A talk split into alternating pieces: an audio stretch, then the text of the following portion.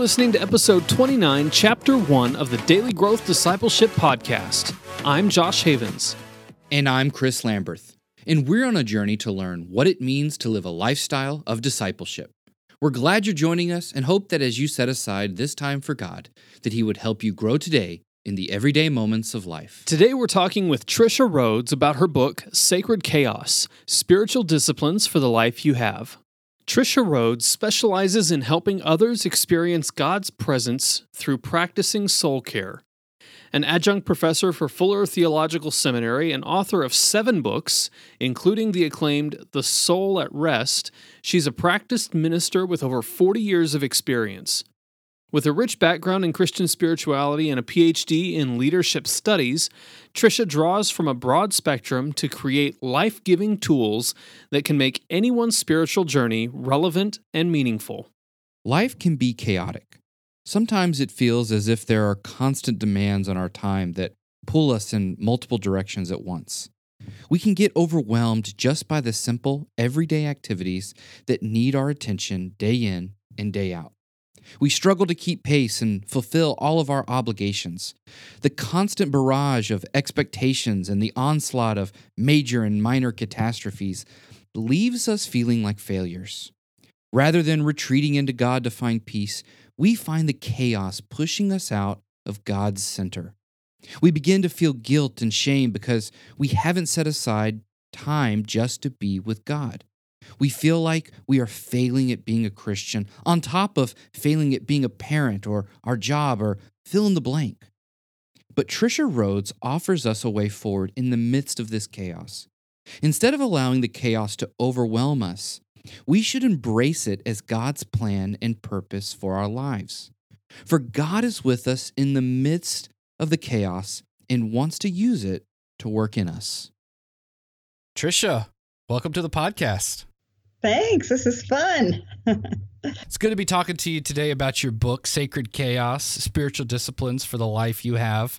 Um, I was especially intrigued by that, uh, well, both titles, really. So, one of my favorite uh, lines of meditation that I've had to learn to meditate on is um, becoming comfortable in the chaos where you're at. So I think there's a lot of good similarity there that we'll get into. Um, but also, I liked the idea of spiritual disciplines for the life that you have. Yeah. so much of the way we talk about and teach spiritual disciplines is sort of put in this idealized bubble. And so really your book cuts right through the heart of that. It's not that those things aren't good and instructive. They they have value. Yeah. Um, but your book is really about trying to figure out how we can incorporate spiritual disciplines and following Jesus in the messiness of our life. Um, yes. So with that introduction, let me ask you though, why did you write this book? Where did this come from? well, I was going to write, I actually love spiritual disciplines. I love the classic disciplines. I write about them. And uh, but I was going to write a book on sacred space and how to get the sacred space. And as I was trying to write it, I had the contract and everything. Uh, my family, with two little ones, a baby and a toddler, moved back in with us, and my life became chaos. I mean, complete chaos. And uh, and so it just changed the whole focus of it. And I really began to ask those questions because it had been a while since I had little tiny ones. I began to say, what can my life look like in this setting? How can I connect with God and have that intimacy and feel like I'm walking in His presence when I don't have those spaces? I don't have the space to get a long, quiet time, or I don't have the space to get away. Um, my life is there's just, you know, and so I think uh, that's kind of what launched the the focus of the book. That's really great because for at least for me anyway, and I'm pretty sure for Chris as well, we both have uh, kids. Uh, yeah.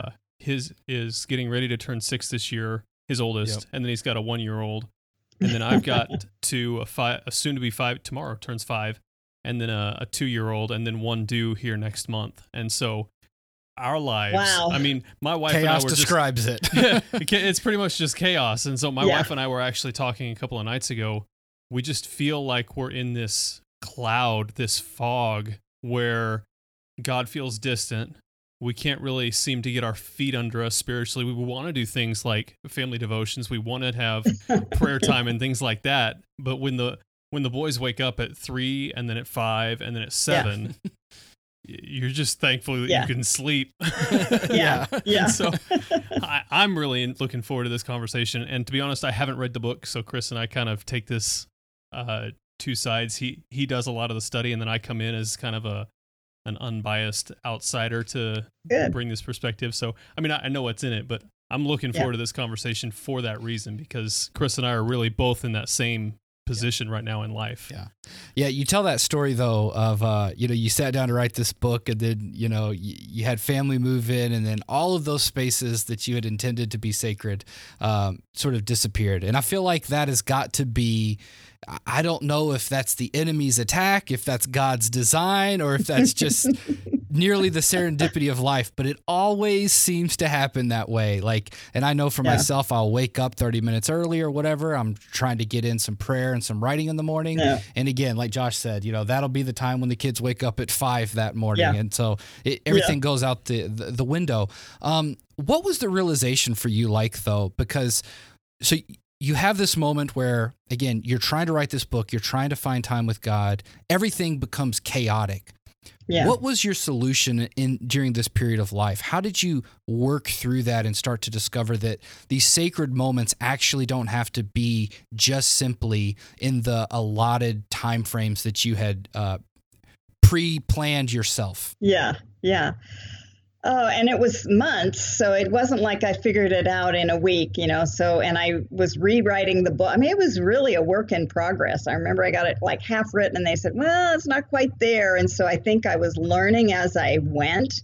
Um, because I'm an introvert and I love solitude, I've always been a person that and I only had two kids who were 10 years apart. So I didn't, I had a much easier time finding that time and I loved it. So I think God just said he had to like throw me in the deep end, Yeah. you know? And um, I just, I think what I just discovered was if I would begin to, it did require some spiritual disciplines, but they were the ones for the life I had, not the life I wish I had. Um, but in that, I began to discover how intimately he wanted to connect with me through the situations and through the experiences of my life. Uh, through the sleep deprivation and the um, you know the the crying kids the getting up and trying to have a time and then they come in and interrupt all of that god wanted to be very real to me and he did and i i really came to know him in a way i think i didn't know him before from you know having quiet times Yeah. Uh, so what do you mean when you say sacred? What does what does it require for something to be sacred? Because we do get hung up on that word, and yeah you know, you talk about like like there was a movement for a while of people building homes and trying to create these sacred, Yeah. like literal sacred spaces. And Yeah. as a fellow introvert, I personally dream of having that myself. Like it yeah. would be really nice to have that, Just but disappear Yes. and never come out. again, where we're at in life, I have my desk and my computer like in my living room. So yeah I don't have Yeah. my own sacred space. But so what do you mean when you say sacred in in the title Sacred Chaos? Yeah, I would say what I learned through the experience is that sacred means just uh, to be um, saturated with the presence of God. And um, that makes it can be anything can become sacred. So I now have a space out in my backyard that's very uh, much that sacred space. I can wander around by myself. There's different places to sit. I have a prayer wheel. I have all these wonderful tools. Um, but he's it's no more sacred than uh, when I end up ended up having to uh, rock my grandson back to sleep because he you know interrupted my quiet time. That was sacred, you know. Or we're all screaming trying to get a meal on the table and I'm trying to learn how to redo this for all these people and nobody's helping and you know and I have to stop and pause and connect that God is here. This is just as sacred because his presence is just as real in that moment as it is in those quiet moments.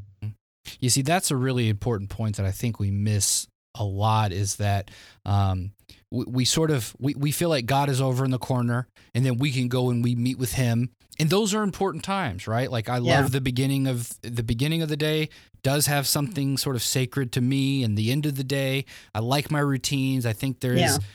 to the much as much as we can control it, I think there's huge value Right. in setting aside those times for God, and those t- Yeah. tend to be the typical ones. Yeah, At the same time, though, we kind of have this mental idea that uh, the spiritual disciplines have to be done a certain way. We have to have our quiet, like you have to have quiet time. You have to have Bible Bible reading, and you have to have prayer every morning. That's just what good Christians do, right? Yeah. Yeah. Yeah. And so I think sometimes you get into this place where life doesn't always allow that, Right. and you end up feeling less than spiritual. You feel distant from God because yeah. You're you aren't able to practice the spiritual disciplines like you think they should be practiced. Yep. Exactly. And that's what you're Yeah. talking about. Even in these moments when you're making dinner and everything is chaotic, you're sort of bringing your attention back to the Lord and saying, even in this moment when I might not feel spiritual or it might not, quote, look spiritual, I can find God even here. Yeah, and I think Josh, you you make such an important point because what happens, I talk in one of the chapters in the book about the quiet time fixation because uh, I think two things happen. One is if we can't get that quote unquote special time, um, we do feel guilty or we feel less than. And what does that do? Does that make us want to run to Jesus? no, it makes us want to back up further, you know, in our right. shame and and that or there's people who I know people who are very rigid about quiet times, but they aren't connecting with God throughout the day because it's like there's an amen at the end of the quiet time. Now I go live my life. So for me, learning how then to, because again, I love the quiet times, but learning how then to run to Jesus, even if all it is is lament about my life right now, I'm running to him in the chaos rather than thinking there's going to be some time in my life when I'll finally get there. Uh, because you do get there when you get about my age, but if you haven't learned to know him all those years, just think of how much you've lost, you know? So, what have you found helpful for bringing Jesus with you then after the quiet time has ended or if it gets interrupted? How, what, what has been helpful for bringing him with you throughout the day? Yeah, there's so many different little kinds of disciplines um, that we can work on. One, I, I love uh, Frank Laubach was a missionary to the Philippines um, early in the century, and he had game with minutes where he tried to connect with God once every minute. And that, by the way, was I've never gotten. I've never been able to do that, so I'm just setting you free right now from thinking, "Oh my gosh!" uh, but I love the idea that he thought of it as a game. And so, if we could just say, you know, and now we have so many helps, we can set a reminder on our phone at the top of the hour, or we can put sticky notes on our steering wheel or our bathroom mirror to just remind us because we will forget. We're, the, the world is always coming in on us. So, that's one of the disciplines that I did for a lot of years, and I don't have to do it as much anymore. Uh, I, you know, because it became a habit for me to connect throughout the day. Um, so that's one. I think what you said, morning and evening, those are even if you're falling asleep because you you've been up and you have kids that aren't sleep. You know, if you can just take those couple of minutes before bed, and before you even climb out of bed, or while you're climbing out to get your your baby or whatever, to make a connection with God and be real and authentic. You know, God, I am so tired right now. I can't even see straight, but I know you're here and I ask for your presence to come and uh, give me the strength I need. We get so caught up sometimes in thinking our spiritual disciplines and spiritual growth have to happen in our quiet times with God. But today, Tricia reminded us He's still God in our chaos as well. When we have three kids screaming at us in the back seat of the car, He's still God and we can meet with Him in that moment. When your life seems to be falling apart because bills are due and you can't even focus on where to start, He's still God and you can meet Him in that moment. In our crazy and chaotic world today, we have to realize God is still God. And while He wants us to be healthy and find rest and quiet, He also wants to meet us in the middle of our chaos. So today I want to challenge you to be conscious of God's presence in the middle of your chaos. When life gets busy today, meet Jesus in the middle of that busyness. It doesn't mean you have to stop everything and get alone. It really just means recognizing He's right there with you, walking through the chaos beside you. And He wants to use those everyday moments of our chaotic lives to make us more like Him.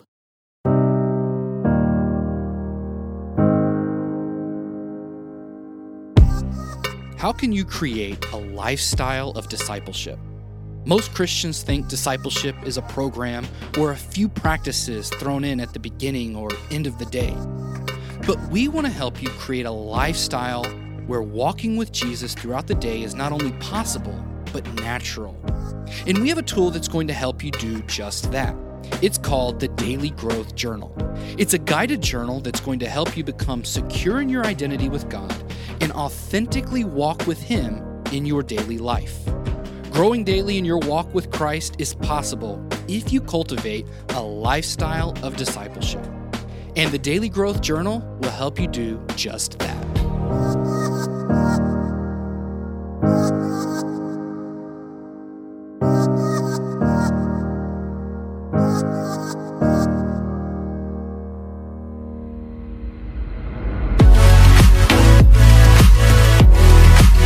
Thanks for listening to this episode of the Daily Growth Discipleship Podcast.